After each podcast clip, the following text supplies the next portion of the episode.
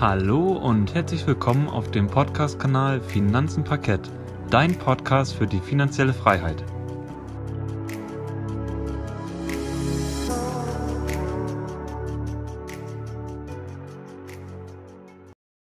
Herzlich willkommen zurück zu unserem Podcast Finanzen Parkett. Wir begrüßen dich ganz herzlich zurück zu einer neuen Folge des Börsentalks. Und zwar begrüßen wir dich heute aus der KW16 und die ging vom, vom 19.04. bis zum 23.04. Und der DAX startete Anfang der Woche bei etwa 15.497 Punkten und schloss am Freitag bei 15.280 Punkten ab. Also wir hatten diese Woche leider eine Abwärtsbewegung von 200 Punkten im Markt. Aber eigentlich hat sich das in meinem Portfolio gar nicht so gezeigt. Also, ich weiß nicht, hat sich bei dir diese Woche irgendwie was abwärts bewegt groß oder hast du auch viel Geld verloren diese Woche? Nee, also ich habe noch mal ein paar, ich habe noch mal einen Nachkauf getätigt. Ich habe mir nämlich die Canadian National Railway ins Depot gelegt gehabt. Die hat ordentlich einen Rücksetzer gehabt, ich glaube um mhm. fast 9 bzw. 10 Prozent. Ja, die habe ich mir mal ins Depot gelegt von über 25 Stück. Aber da werde ich dann ja auch noch mal ein bisschen in unserem passiven Einkommen-Podcast-Folge, die ja auch demnächst dann online gehen wird, im, also Anfang Mai. Da werde ich noch mal ein bisschen näher drauf eingehen auf diesen Kauf, aber deswegen will ich auch nicht so viel erzählen im Vorwege. Genau, ansonsten hat sich das eigentlich bei mir alles so in eine Waage gehalten. Ganz gut ist halt Median Games Invest abgegangen nochmal zum Wochenende. Zum Freitag hin, die stehen jetzt mhm. bei über 5 Euro. Und ja, damit bin ich sogar, also diese Position ist natürlich sehr krass gewichtet mit 265 Prozent jetzt im Plus. Ja, ansonsten war es okay die Woche. Und, und bei dir dann scheint ja auch, ne? Genau, also bei mir ging es eher sogar wieder ein bisschen weiter nach oben, muss ich ganz ehrlich sagen. Also echt krass, wie sich die, wie sich die Aktien halt bei mir entwickeln im Depot. Klar habe ich auch ein paar Dinge, die abgestunken sind, zum Beispiel Altria. Ja. Ähm, die sind halt wieder ein bisschen da habe ich quasi fast alles verloren wieder, was ich gewonnen hatte. Da war ich ja mal bei über 20 Prozent im Plus. Überraschenderweise, jetzt bin ich gleich wieder bei plus minus null irgendwo in der Richtung. Oh, okay. Ja.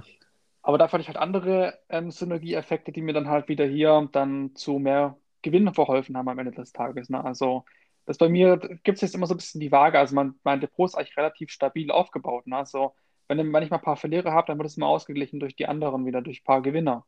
Also das ist, glaube ich, auch immer der Vorteil von so einer Diversifikation und auch von unserer Strategie, die wir da fahren, dass wir halt genau. halt immer im Endeffekt mit jeder Marktsituation einigermaßen gut umgehen können. Denke ich auch, genau. Ja, ich würde sagen, Gerrit, dann haben wir diese Woche leider jetzt, also ich würde mal sagen, im Durchschnitt hat, war es diese Woche jetzt nicht so eine gute Woche für viele Börsianer. Aber dann lass uns doch mal mit den Nachrichten beginnen. Und zwar würde ich sagen, lass uns mal direkt mit dem Montag beginnen. Was ist am Montag passiert? Ja, da habe ich einmal drei Nachrichten für mich oder für uns, die interessant sind, mitgebracht. Einmal von Tesla, Scheffler und Coca-Cola. Ich fange mal an mit Tesla. Da, da gab es jetzt vor kurzem in Texas einen Unfall, wo halt, also mit einem Tesla, wo zwei Insassen gegen einen Baum gefahren sind. Und ja, Tesla ist ja natürlich sehr, dafür sehr bekannt, dass sie hier das autonome Fahren quasi anbieten oder mit in das mit ins Fahrzeug bringen. Das heißt, man kann für einen gewissen Zeitraum immer quasi die Hände vom Steuer nehmen und dann fährt das Auto von, von alleine oder steuert sich das Auto von alleine. Natürlich immer mit dem Hintergrund oder mit dem Wissen, dass man auch wieder ans, ans Lenkrad oder an das Steuer greifen muss und das erkennt auch das Auto über die Technik. Und in dem Fall ist halt, ist hier die Vermutung, dass keine Menschen am Steuer waren, also sprich, dass man auch einen sogenannten Warnton, der dann kommt, ignoriert hat und daraufhin sind die Menschen halt gegen, gegen einen Baum gefahren und das Auto ist dann ausgebrannt. Und deswegen wird so ein bisschen dieses autonome Fahren, beziehungsweise dieser Assistent, dieses System, was das unterstützt, so ein bisschen in Frage gestellt und vor allem auch so die Vokabel autonomes Fahren und ja, das hat die Tesla-Aktie zumindest an dem Montag so ein bisschen unter Druck gesetzt gehabt. Und da wird auf jeden Fall Tesla nochmal ein bisschen in der Technik besser werden wollen. Das hatten sie zumindest laut dieser Nachricht angekündigt gehabt. Dann noch eine Nachricht von, hatte ich ja gesagt, von, von, von Scheffler. Das ist ja ein Zulieferer für die Automobilindustrie, aber auch Maschinenbauindustrie. Und in China ist das natürlich jetzt so, dass die Konjunktur so langsam allmählich ja auch wieder Fahrt aufnimmt. Das hatten wir sowieso schon in den vergangenen Börsentalks berichtet. Und die Erlöse von Scheffler, die seien halt im ersten Quartal in diesem Jahr währungsbereinigt um 11,2 Prozent auf knapp 3,6 Milliarden Euro gestiegen und auch die Gewinnmarge, also das EBIT, das habe sich auf 11,3 Prozent nahezu verdoppelt. Und ja, daraus ergibt sich jetzt nun ein Betriebsgewinn von Scheffler von rund 400 Millionen Euro. Und diese Zahlen, die sind besser ausgefallen als von den Analysten erwartet wurden. Und ja, das ist natürlich, natürlich daran, dass hier Scheffler einen, einen sehr guten Blumenstrauß, also einen sehr guten Produktmix hat, weil es halt eben ein, ein Zulieferer ist für Automobil und mit der, dem Maschinenbaubereich. Ja, und vor allem in China ist das Geschäft wieder stark angezogen. Nichtsdestotrotz wird Scheffler indirekt, sage ich mal so, von dem Chipmangel, der ja in der Autobranche, der die Autobranche weltweit ja belastet, sage ich mal, betroffen und bremst quasi die Produktion dennoch so ein bisschen von Scheffler aus. Und das ist so ein bisschen das Risiko, was sie jetzt in den nächsten paar Wochen und Monaten noch erwarten. Also von daher nimmt auf jeden Fall, sind die Geschäftszahlen ja gar nicht so, so schlecht von Scheffler für diesen Start in das neue Jahr. Und dann noch von Coca-Cola. Nach wie vor leidet Coca-Cola natürlich unter der Corona-Pandemie. Nichtsdestotrotz sind die zu Jahresbeginn die Erlöse wieder gestiegen. Man muss natürlich sagen, die in den letzten Monaten war das eher nicht so der Fall. Also im letzten Vierteljahr waren natürlich immer noch die, die starke Rückgänge zu spüren. Und im Q1 ist es jetzt so, dass der Umsatz im Jahresvergleich um 5% auf 9 Milliarden bzw. 7,5 Milliarden Euro gestiegen ist. Und ein großer Teil von diesen Einnahmen, der entsteht aktuell von Coca-Cola in, in, öffentlichen Einrichtungen, also vor allem natürlich auch viel mehr in, in Amerika, wie zum Beispiel in Restaurants, Stadien oder auch Kinos. Und dort haben sie ja zum größten Teil auch schon wieder aufgemacht oder sind gerade dabei, dass sie wieder zu einem normalen Betrieb zurückkehren, halt vor Corona, weil in Amerika natürlich auch ganz stark geimpft wird. Und Coca-Cola verdiente somit im ersten Quartal 2,2 Milliarden Euro und das sind rund immer noch 19 Prozent weniger als vor einem Jahr. Aber wie gesagt, die, die Kennzahlen, die werden mittlerweile ein bisschen besser, weil einfach weltweit die Corona-Pandemie ja durch die Impfung sehr gut bekämpft werden. Ja, das war's von mir zum Montag. Ich habe hab ziemlich viel geredet. Von daher, Yannick, kannst du ja dann am Dienstag, für den Dienstag weitermachen. Ja, am Dienstag habe ich auch drei Nachrichten mitgebracht und einmal von der Münchner Rück, von Procter Gamble und von Zalando. Ich fange einmal an mit der Münchner Rück. Die Münchner Rück hat trotz höheren Schäden durch die Kältewelle in den USA mehr verdient als gedacht. Und zwar nach vorläufigen Zahlen erreichte der Konzerngewinn etwa 600 Millionen Euro und im Vorjahr durch die Corona-Pandemie wurden hier nur 221 Millionen Euro erwirtschaftet. Also hier natürlich eine, fast eine Verdreifachung des Gewinns. Und das hat natürlich auch den Analysten und auch den Aktionären sehr, sehr gut gefallen. Und deswegen ist die Aktie sehr, sehr stark auf jeden Fall wieder zurückgekommen, muss man ganz ehrlich sagen.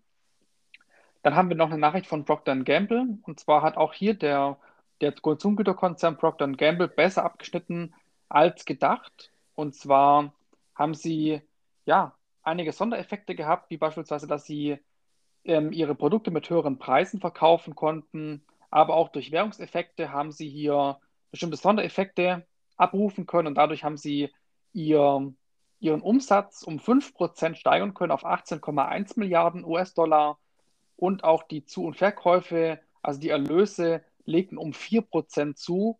Und unter dem Strich verdiente jetzt Procter Gamble fast 3,3 Milliarden Dollar und das sind quasi mehr als 12 Prozent im Vergleich zum Vorjahr. Also das ist wirklich eine sehr, sehr gute Entwicklung, die hier Procter Gamble hingelegt hat. Und das bereinigte Ergebnis je Aktie auf Quartalssicht beträgt dann hier 1,26 Dollar und da hatten Analysten auch mit deutlich weniger gerechnet. Also alles in allem hat hier wirklich Procter Gamble ein sehr, sehr gutes Ergebnis abgeliefert. Und ich meine auch, dass sie die Dividende um 7 oder 8 Prozent erhöht haben. Also auch ein sehr, sehr gutes Zeichen für alle Procter Gamble Aktionäre. Die Procter Gamble ist dafür bekannt, ihre Dividenden stetig zu erhöhen und auch immer weiter, ja, die sie zu zahlen, also nicht ausfallen zu lassen. Deswegen ist es für mich als Aktionär, muss ich natürlich auch mal sagen, keine Anlageberatung, eine sehr, sehr feine Aktie hier in dem, in dem Zusammenhang. Genau. Juhu, dann prof profitiere ich da ja auch von. Richtig, genau. Sehr also schön. du hast ja auch Procter Gamble im Depot. Ich glaube, viele von unseren Zuhörern werden wahrscheinlich Procter Gamble im Depot haben, weil es eigentlich absolut absoluter Basiskonsum ist. Ich meine, jetzt gehen wir mal kurz auf die Marken ein, die sind ja auch ein bisschen genannt. Da haben wir zum Beispiel Ariel, das ist ein Waschmittel, Pampers, Oral-B, aber auch Braun oder Gillette. Ich meine, das sind alles ja, Produkte des täglichen Lebens und deswegen ist das Geschäftsmodell simpel, aber auch wirklich sehr profitabel für Procter Gamble hier an der Stelle. Und Procter Gamble möchte jetzt genau für diese Produkte die Preise erhöhen, weil natürlich auch die Rohstoffkosten geringermaßen gestiegen sind, auch die Frachtkosten. Und deswegen möchte Procter Gamble auch hier die Profitabilität erhalten und auch nochmal weiter steigern. Und mhm. deswegen werden jetzt die Produkte im hohen einstelligen Bereich, also wahrscheinlich von 7 bis 9 Prozent, erhöht werden in Zukunft. Also wirklich auch hier ähm, sieht man, dass hier Procter Gamble die Produktpreise anzieht. Vielleicht ist es auch noch bei anderen Konsumgütern irgendwann der Fall. Mhm. Also das, vielleicht haben wir dann doch irgendwie eine gefühlte Inflation dann bald, ne? Das kann natürlich sein, ja. Dann kommt ja auch schon zur letzten Nachricht und die kommt von Zalando. Von Zalando haben wir ja auch schon eine Aktienanalyse hochgeladen. Da könnt ihr auch mal ganz gern reinhören. Wir haben auch auf unserem Blog dann diesen noch einen Artikel dazu verfasst, eine ausführliche Analyse und fand das Geschäftsmodell wirklich als sehr, sehr spannend von Zalando. Und auch hier der Umsatz ist im Vergleich zum Vorjahr wirklich brutal gewachsen und zwar um 46 Prozent und zwar auf 2,26 Milliarden Euro. Aber auch der bereinigte Gewinn ist erstmals positiv und zwar haben sie hier ein EBIT erreicht von 80 bis 100 Millionen Euro. So ist ungefähr die Range hier. Und letztes Jahr haben sie noch einen Verlust von 99 Millionen Euro hier verbucht an der Stelle. Also auch Salando hat sich durch die Pandemie wirklich 1A entwickelt. Und ich glaube auch, dass Salando in Zukunft noch sehr, sehr stark weiter wachsen wird. Aber wenn ihr dazu mehr Informationen möchtet, könnt ihr auch ganz gern nochmal die Analyse anhören. Und vor allem profitiert hat das Unternehmen durch die stark zurückgegangenen Retouren äh, in der Frühjahres- und Sommersaison. Also das war ein unerwartetes Ergebnis, aber das hat natürlich auch nochmal zu dem tollen Ergebnis hier an der Stelle beigetragen. Genau, ich würde sagen, das war's zum Dienstag und Gerrit, dann lass uns auch direkt mal zum Mittwoch schon mal kommen. Ja, ich musste unbedingt, Janik, bevor ich zum Mittwoch komme, einfach mal fix parallel ausrechnen, was ich an Dividende bekomme von Procter Gamble. Das hat mich jetzt schon doch interessiert. Also ich habe mhm. aktuell 14,5 Aktien im Depot. Ich habe die ja als Sparplan laufen, also noch nicht so viel. Das sind umgerechnet ungefähr 1500 Euro, die ich investiert habe. Und somit bekomme ich 10 Euro im, im Mai an Dividende. Also vor Steuern natürlich, aber schon mit dem aktuellen Wechselkurs einmal umgerechnet sind das dann 10 Euro, die ich ungefähr bekomme. Also eine feine Sache. ja, mhm. auf jeden Fall. Okay, dann kommen wir zum Mittwoch. Da habe ich eine Nachricht mitgebracht von Netflix. Die haben ja auch ihre ersten Zahlen veröffentlicht zum Q1 und von Coinbase nochmal. Da hattest du ja auch letzte Woche drüber berichtet, Janik. Coinbase ist ja erst vor knapp anderthalb Wochen an die Börse gegangen. Und nun ist es so, dass man seit Freitagabend 20 Uhr nicht Coinbase, also seit Freitagabend 20 Uhr, den 23.04. quasi, kann man Coinbase nun nicht mehr an der Börse in Frankfurt beziehungsweise dem dazugehörigen elektronischen Handelsplatz Xetra handeln. Grund ist hier ein fehlerhafter Code für die Zuordnung der Aktie und die eigentliche Ursache ist ein technischer Fehler. Weil, um Wertpapiere natürlich an der Börse handeln zu können, muss man jedes Wertpapier, also jede Aktie, eine Kennung geben und die heißt Legal Entity Identifier, also kurz LEI. Und das ist ein individueller 20-stelliger Code. Also ich habe auch wieder was dazugelernt. Das wusste ich jetzt so auch nicht. Ich weiß nicht, die ISIN ist ja nicht 20-stellig, ich glaube, die ist nur 12-stellig und die WKN 6-stellig, meine ich. Mhm. Und das ist natürlich für die Börse selbst so eine Kennnummer. Und die dient halt zur Identif Identifizierung Entschuldigung, der Teilnehmer am, am Finanzmarkt. So, und bei der Handelsaufnahme damals, also vor anderthalb Wochen von Coinbase, da wurde irrtümlicherweise ein, ein ja, sogenannter LEI-Code verwendet, der halt Coinbase, der Firma Coinbase nicht zuzuordnen ist oder falsch zuzuordnen ist. Und ja, man hat natürlich auch an der Börse sehr stark regulatorische Voraussetzungen, zum Beispiel für die Aufnahme zum Handel, unter anderem halt auch in Europa. Und ja, dieser technische Fehler hat jetzt dazu geführt, dass halt Coinbase bei uns hier in Deutschland ab Freitag oder seit Freitag nicht mehr handelbar ist. Das wollte ich noch einmal kurz erwähnen. Also ziemlich wichtig, weil Coinbase ja auch, ich sag mal, die erste Börse ist, die Krypto, über die man ja Kryptowährung handeln kann, kurz gesagt. Und die ist ja halt natürlich aufgrund, weil allgemein ja auch Kryptowährungen sehr stark, wie soll ich sagen, im Hype sind oder, oder sehr starkes Interesse gefunden haben für Anleger, sage ich es mal so, ist natürlich auch Coinbase sehr interessant an der Börse und von daher finde ich, das ist das eine wichtige Info. Das heißt handeln, man kann sie auch nicht mehr verkaufen. So. Dann komme ich noch zu Netflix. Die haben ja auch, wie gesagt, schon ihre ersten Quartalzahlen nun veröffentlicht. Und ja, Netflix hat natürlich jetzt damit zu kämpfen, dass es eher weniger Film- und Serienhits veröffentlicht. Und somit kam es nun auch dazu, dass halt im ersten Quartal gerade einmal, ich finde es jetzt doch noch recht viel, aber dass gerade einmal vier Millionen neue Abonnenten auf knapp 208 Millionen dazugekommen sind. Und somit hat Netflix das eigene Ziel nicht erreicht. Von, das, das Ziel war von 6 Millionen neuen Kunden. Und auch ja, die Analysten wurden damit klar, also die Erwartungen der Analysten wurden damit ganz klar enttäuscht. Und daraufhin ist auch die Aktie dann sehr stark eingebrochen. Nichtsdestotrotz hat Netflix die Erlöse und den Gewinn im ersten Quartal kräftig steigern können. Somit verdiente Netflix unterm Strich 1,7 Milliarden US-Dollar und damit rund 140 Prozent mehr als vor einem Jahr. Und der Umsatz, der wuchs um 24 Prozent auf 7,2 Milliarden Dollar. Wenn ich mich recht entsinne, haben sie auch letztes Jahr das ein oder andere Abo, sag ich mal, im Preis auch angepasst gehabt. Und ja, aber warum jetzt hier so wenig Kunden dazugekommen sind, das liegt halt daran, dass halt Netflix auch sehr stark mit dem Walt Disney Angebot, also Disney Plus, zu kämpfen hat. Die sind ja letztes Jahr zur perfekten Zeit im Corona-Lockdown an den Start gegangen. Zumindest, glaube ich, in Deutschland war das so im März. Und ja, das heißt, die, die, die, dass halt Disney Plus hier auch sehr stark am Markt vertreten ist und natürlich auch mit seinen, mit seinen Filmen etc., was sie halt im Angebot haben, natürlich auch Kunden zu sich holt. Und das muss man sich mal reinziehen. Disney Plus hat mittlerweile auch schon über 100 Millionen Kunden beziehungsweise Abos, die hier quasi, ja, das Portfolio nutzen von Disney Plus, also das Angebot von Disney Plus. Nichtsdestotrotz wird auch das weitere Geschäftsjahr eher für ein großes Problem sorgen bei Netflix, weil erst so Richtung Ende des Jahres wieder mit guten Film- und Serien oder mit einer Serienproduktion erst wieder gestartet werden kann. Also das macht so ein bisschen dann Netflix aktuell zu schaffen. Ich glaube, Janik, du hast sie ja auch nicht im Depot, ne? In ja, aber ich bin ganz treuer Abonnent bei, bei Netflix. Also ich habe mit vier anderen Kollegen habe ich mir ein Abonnement geteilt. Ja, das haben sie auch gesagt. Da wollen sie so ein bisschen dagegen vorgehen, dass mhm. man, ich, ich weiß nicht in welcher Form, aber da wollen sie ein bisschen mehr darauf achten, dass man natürlich nicht so einen Netflix-Account mit, ich glaube, bis maximal fünf weiteren Menschen teilen kann. Mal schauen, wie sie das machen wollen. Aber ich sage ja. dir ganz ehrlich, wenn sie das machen würden, dann äh, würde ich wahrscheinlich das dann nicht mehr machen. Also kein eigenes Abonnement abschließen. Also ich glaube, dass sie sich damit am Ende des Tages wahrscheinlich eher selber ins Fleisch schneiden würden. Weil ich ja. persönlich benutze auch ganz gern momentan Amazon Prime, weil ich habe dann natürlich das ganze Prime-Netzwerk. Es ist schon brutal bei Amazon, ne? dieses Prime. Da hast du halt echt eine brutale Auswahl.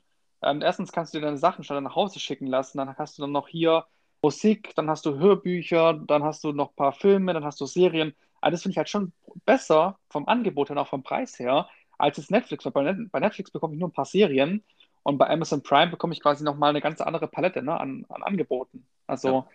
muss man schon an der Stelle sagen. Deswegen würde ich wahrscheinlich auch eher dann zu Amazon Prime.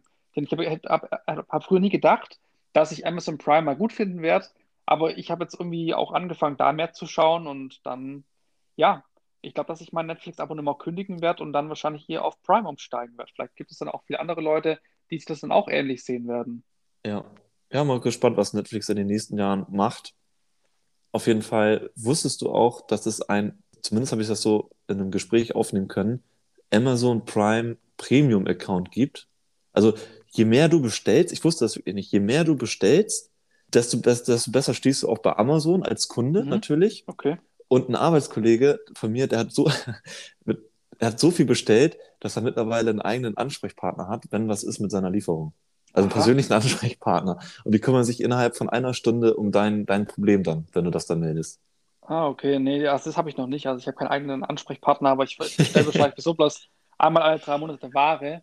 Ja. Dann bin ich wahrscheinlich eher kein guter Kunde. Nee, nee, nee, ich auch nicht. Ich habe ja auch Amazon Prime, aber ich wusste nicht, dass äh, Amazon da auch noch so ein bisschen differenziert. Und ja, er bestellt wohl sehr, sehr viel. Und mich als Aktionär hat das natürlich in dem Gespräch glücklich gemacht. Er weiß natürlich nicht, dass ich Aktionär bin, aber bei mir ging dann die Freude, die, die Freude dann doch auf. mhm. Okay, das war es von mir zum Mittwoch und ich würde sagen, wir gehen dann zum Donnerstag über. Am Donnerstag habe ich auch wieder drei Nachrichten mitgebracht. Einmal von SAP, AT&T und von TUI. Ich fange mal mit der lustigsten Nachricht an und die kommt von, von TUI. Und zwar, also ich persönlich finde es ja einfach lustig, dass jetzt auf einmal für Beratungen und erweiterte Dienstleistungen in den Reisebüros von TUI, die werden jetzt kostenpflichtig. Also, wie oh. kann man sowas machen? Ich meine, wer verirrt sich heutzutage noch in ein Reisebüro und dann muss man auf einmal noch Geld bezahlen für die Beratung? Ja, also da muss man sich natürlich an der Stelle überlegen. Ich glaube, das ist so ein bisschen, ich bin am Sterben, aber ich will schnell sterben oder sowas. Ich weiß nicht, was da die Taktik ist. Ich habe äh, keine Ahnung. Das, die wollen natürlich den, den Verlust kompensieren, ne? Ja, aber so bringt man sich selber noch mehr um. Ja, also meiner Meinung nach. Ja. Weil Beratung, also ich finde irgendwie als Kunde möchte ich nicht für die Beratung bezahlen, sondern ich möchte im Endeffekt für die Dienstleistung bezahlen, die mir, die mir dann angeboten wird. Und die möchte ich dann auch ganz gerne in Anspruch nehmen, wenn natürlich von der dementsprechenden Qualität ist. Aber wenn natürlich mein Produkt, was ich schon verkaufe, schlecht ist und ich dann quasi noch Geld dafür bezahlen muss, warum soll ich das nicht dann, nicht dann direkt online kaufen? Ne? Also das ist dann wieder so dieses, dieses Kontraargument einfach. Also das verstehe ich einfach nicht. Aber gut, ich meine, als Aktionär kann ich sowas auch nicht nachvollziehen. Da muss man sich echt überlegen. Also TUI ist eine komische Aktie oder ein komisches Unternehmen in meinen Augen. Ja. Ich habe es früher vor Corona ich echt gut gefunden, teilweise, was die auch vorhatten, was das Management vorhatte. Aber mittlerweile schwierig, meiner Meinung nach. Ja. Dann komme ich zu einer erfreulicheren Nachricht und zwar für alle SAP-Aktionäre, also inklusive mir. Ich freue mich natürlich auch immer, wenn die SAP-Aktie steigt und vor allem auch die Qualtrics, der Börsengang war ja sehr, sehr erfolgreich und ja, Qualtrics hat sehr, sehr gute Zahlen vorgelegt, muss man ganz ehrlich sagen. Und die Aktie ist daraufhin um knapp 19 Prozent gestiegen. SAP, hat ja eine Menge Anteile an Qualtrics, also natürlich auch die SAP natürlich um dementsprechende, um, um eine dementsprechende Größe weiter angestiegen. Also SAP hat hier wirklich mal wieder sehr, sehr gute Arbeit geleistet mit dem Börsengang, meiner Meinung nach.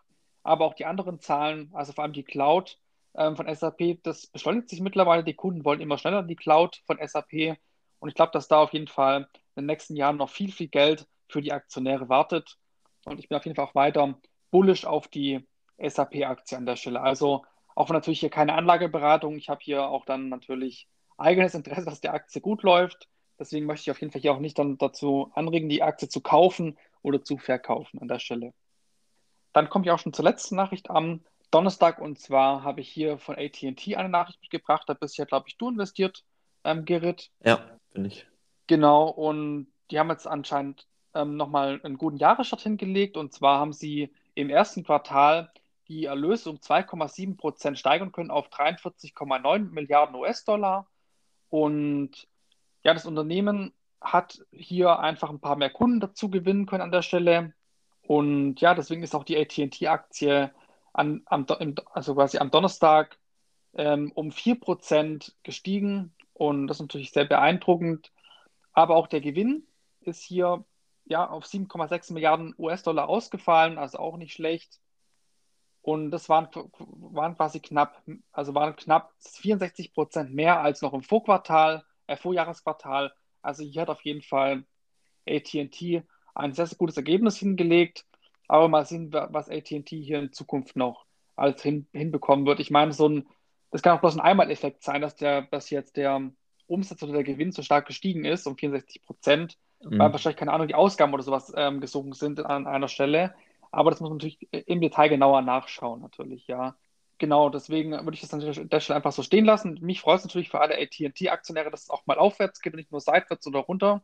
Genau, also langfristig auf jeden Fall auch eine sehr, sehr spannende Aktie, wenn man sich mal auf jeden Fall mal die Dividendenhistorie anschaut. Natürlich, wenn man sich die Verschuldung wiederum anschaut, dann muss man sich, kann man sich anfangen, Sorgen zu machen. Aber ich glaube auch, dass AT&T hier eine Chance hat, das Ganze zu überwinden und auch die Schulden abzubauen, meiner Meinung nach. Genau. Ja, ich würde sagen, das war's zum Donnerstag und Gerrit, dann kommen wir auch schon zum letzten Tag, nämlich dem Freitag. Ja, und da hat, also Freitag hat auch Daimler so ein paar die ersten Kennzahlen veröffentlicht gehabt. Im letzten Dreivierteljahr haben sie noch rote Zahlen geschrieben und jetzt sieht es schon um einiges besser aus, denn der Gesamtumsatz erreichte im ersten Quartal diesen Jahres 41 Milliarden Euro und im Jahresvergleich ist das ein Plus von 10 Prozent und ein Nettogewinn haben sie erzielt im Q1 von fast 4,4 Milliarden Euro. Und das ist 26 mal mehr als im gleichen Zeitraum des Vorjahres. Außerdem hat das Unternehmen in den ersten drei Monaten schon rund vier, also somit 400 Millionen Euro mehr verdient als in den gesamten zwölf Monaten des Vorjahres. Also ich weiß nicht, was Daimler jetzt hier für eine Entwicklung an den Tag legt. Ich denke mal, das liegt, oder ich würde sagen, auf jeden Fall zum einen an den Sparkurs, den ja der Ola Colenius vorantreibt und zum anderen natürlich an das boomende Geschäft in China. Das hatten wir ja auch schon öfters erzählt gehabt. Also herzlichen Glückwunsch an alle Daimler-Aktionäre. Janik, wir haben da so ein bisschen wir haben verloren. Verkauf ja. gehabt. Ja, aber ist so, ne? Ich bin, ich bin gar nicht traurig und ich bin gar nicht so.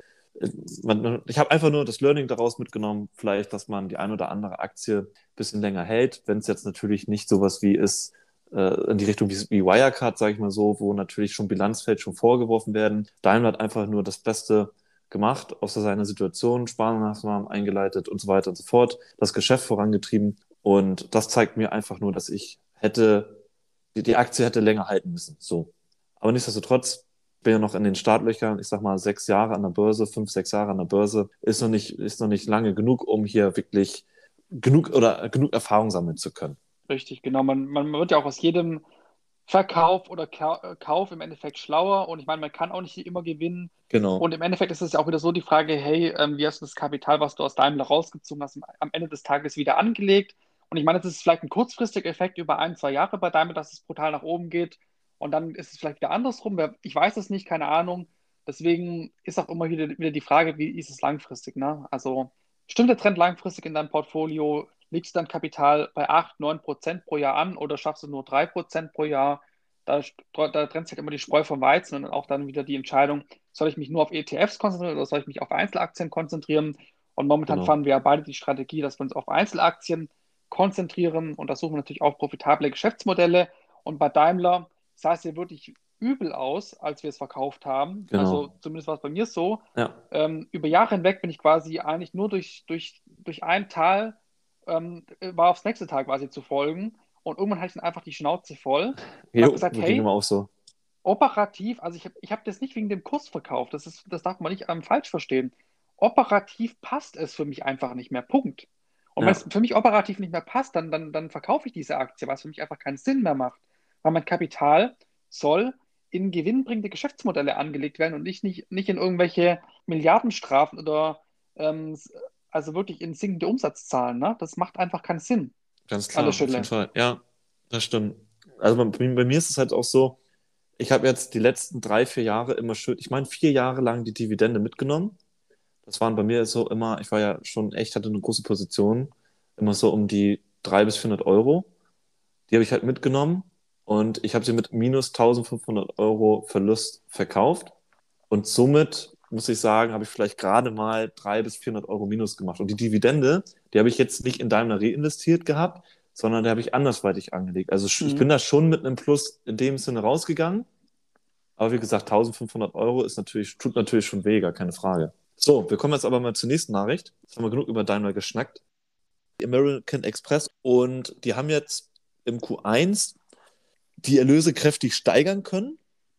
Somit verdiente quasi American Express unterm Strich 2,2 Milliarden US-Dollar oder 1,8 Millionen Euro. Und im entsprechenden Vorjahreszeitraum waren es aufgrund natürlich der starken Belastungen zu Beginn der Corona-Pandemie nur 367 Millionen US-Dollar gewesen. Der Umsatz hingegen, der sank um 12 Prozent auf 9,1 Milliarden Euro. Das liegt aber auch daran, dass natürlich nach wie vor wenig Hotel- oder Flugbuchungen durchgeführt werden. Grund halt natürlich der Reisebeschränkungen durch Corona. Man muss wissen, diese Hotel- und Flugbuchungen, die werden mit Kreditkarten bezahlt. Und daran verdient natürlich auch American Express sein, sein größt, das, das meiste, sag ich mal so. Oder das führt dazu, dass natürlich der Umsatz dann so ein bisschen eingebrochen ist. Auch zum Beispiel bei den Geschäftsreisen verdienen die wirklich sehr, sehr viel Geld, genau. weil bei American Express gibt es ja quasi auch diese, diesen Vorteil, wenn du diese American äh, Express Platin-Karte hast, dass du quasi auch erst einen Monat später deinen Umsatz begleichen musst im Endeffekt. Und das hat natürlich auch unternehmerische Vorteile, Planungsvorteile. Das sind vor allem auch Geschäftsreisen damit inkludiert. Also da ist natürlich American Express extrem stark aufgestellt in dem Bereich, aber ich meine, Geschäftsreisen sind momentan eher wenige. Deswegen genau. ist natürlich auch dann hier natürlich das Problem, ne? Ja. Dann komme ich noch zu Continental. Somit legte der Umsatz im Q1 insgesamt von 9,9 Milliarden Euro auf 10,3 Milliarden Euro zu und die Umsatzrendite, die verdoppelte sich fast auf 8,1 Prozent. Man muss wissen, im Vorjahresquartal, da hatte Conti von 100 Euro Umsatz im Schnitt nur 4,40 Euro als Gewinn einbehalten können, weil man muss wissen, dass sich quasi Conti an diesem Ergebnis misst, also an der operativen Marge. Nichtsdestotrotz gibt es nach wie vor weitere Risiken laut Conti, die weiter auch auf das Geschäft drücken könnten. Darunter zum einen dieser Chipmangel, also der Halbleitermangel, da, davon, das bleibt bei Conti natürlich auch nicht aus. Das heißt, wenn weniger Autos gebaut werden, dann profitiert automatisch auch Continental mit dem Geschäftsmodell weniger davon. Und natürlich auch noch, das hattest du ja auch schon zu der einen oder anderen Nachricht erzählt gehabt, Janik, dass die, dass das, die Kosten für das Rohmaterial gestiegen sind durch die Corona-Pandemie. Ja, dann allen war das eine wieder sehr spannende Woche. Ich glaube, ich bin der Meinung, nächste Woche gibt es auch nochmal sehr interessante Quartalsberichte. Ich meine unter, unter anderem von Amazon am 27. Da bin ich mal gespannt drauf. Ja, ich weiß nicht, nicht, hast du noch was zu ergänzen zu dieser Woche? Ich habe jetzt noch eine wirklich sehr, sehr spannende Frage an dich, Gerrit. Und zwar, ja. möchtest du dir diese AirTags kaufen? AirTags? Helf mir mal, was ist das? Äh, von Apple. Da gab es ja diese Woche ein paar neue Produkte und da gibt es jetzt ja auch diese AirTags, mit denen du quasi deine Schlüssel oder sowas, weißt du, dann ah, kannst du da so einen Anhänger weiß. dran machen und die orten, ne? Ja, ja. Ich habe das, hab das so ein bisschen verfolgt gehabt. Äh, ich finde das interessant fürs Fahrrad, muss ich ehrlicherweise sagen. Mhm. Dass du das irgendwo vielleicht vorne im, im, Lenker oder sowas, da hast du diese Griffe, ja. Die, ja, genau. Die, Entschuldigung, danke. Die Gummigriffe. Und von daher ist es eine interessante Sache. Ich habe natürlich auch nicht so ein, so ein günstiges Fahrrad. Ja, und wenn mir das jemand zockt, dann weiß ich halt, wo es steht, ne? Ja. Ich meine, für 35 Euro, mhm. bester Schutz. Ich habe damals den, mein, meinen Beitrag in der Versicherung erhöht für das Fahrrad. Und das ist natürlich mehr als einmalig da diese 35 Dollar oder was das sind oder 35 Euro für so ein AirTag mhm. zu bezahlen. Ja, ne? Also von mhm. ganz, also von daher, ich sage mal, für mich als Frugalist wäre das natürlich dann eine gute Alternative. Ja, wieso nicht? Ja, das stimmt. Nee, also ich überlege mir auch ein paar, also ein paar zu kaufen, vor allem für den Schlüssel, weil die verliere ich auch immer relativ oft. Vielleicht noch für, für ein paar andere Sachen wie einen Rucksack oder sowas. Ähm, ja. Da muss ich mal schauen. Also ich will mir auf jeden Fall vier Stück mal bestellen und das mal auch selber ausprobieren, was mich einfach interessiert, muss ich ganz ja. ehrlich sagen an der Stelle. Genau. Ich bin mal echt gespannt, wie die Dinge sich verkaufen werden. Auch Apple, auch dass Apple wahrscheinlich davon wieder massiv profitieren wird. Ich glaube, die Dinge werden sich echt gut verkaufen. Ich kenne schon viele, die sich die Dinge bestellt haben jetzt. Deswegen Oha, cool. schauen wir da mal. Ja. Genau, also lieber Zuhörer, wie immer, wenn du weitere Informationen möchtest, kannst du dich auch ganz gern bei uns auf Instagram melden. Dort findest du uns unter dem Account Finanzenparkett. Schau da ganz gerne mal vorbei. Aber wir haben auch einen eigenen Blog, nämlich finanzenparkett.de. Dort kannst du dich auch ganz gerne mal in unseren Newsletter eintragen, dann bleibst du immer auf dem Laufenden. Da haben wir auch vor, dann quasi immer dich zu informieren, wenn wir eine neue Aktienanalyse hier online stellen. Und unseren Podcast findest du auf vielen weiteren Plattformen, wie zum Beispiel Spotify, Google Podcast, Apple Podcast und Anchor. Und jede Podcastaufnahme wird auch auf unserem gemeinsamen YouTube-Kanal Finanzen Parkett veröffentlicht und dort kannst du auch wie immer gerne über die Kommentare mit uns in Verbindung treten. Und an dieser Stelle würde ich sagen, wenn dir der Podcast gefallen hat und wir dich unterhalten konnten, würden wir uns selber eine Bewertung oder einen Follow von dir freuen. Schön, dass du zugehört hast und vielen Dank, dass du bis zum Ende dran geblieben bist. Wir verabschieden uns für diese Folge und wünschen dir noch einen schönen Tag. Mach's gut und weiterhin viel Erfolg auf dem Weg zur finanziellen Freiheit. Bis zum nächsten Mal und auf Wiederhören.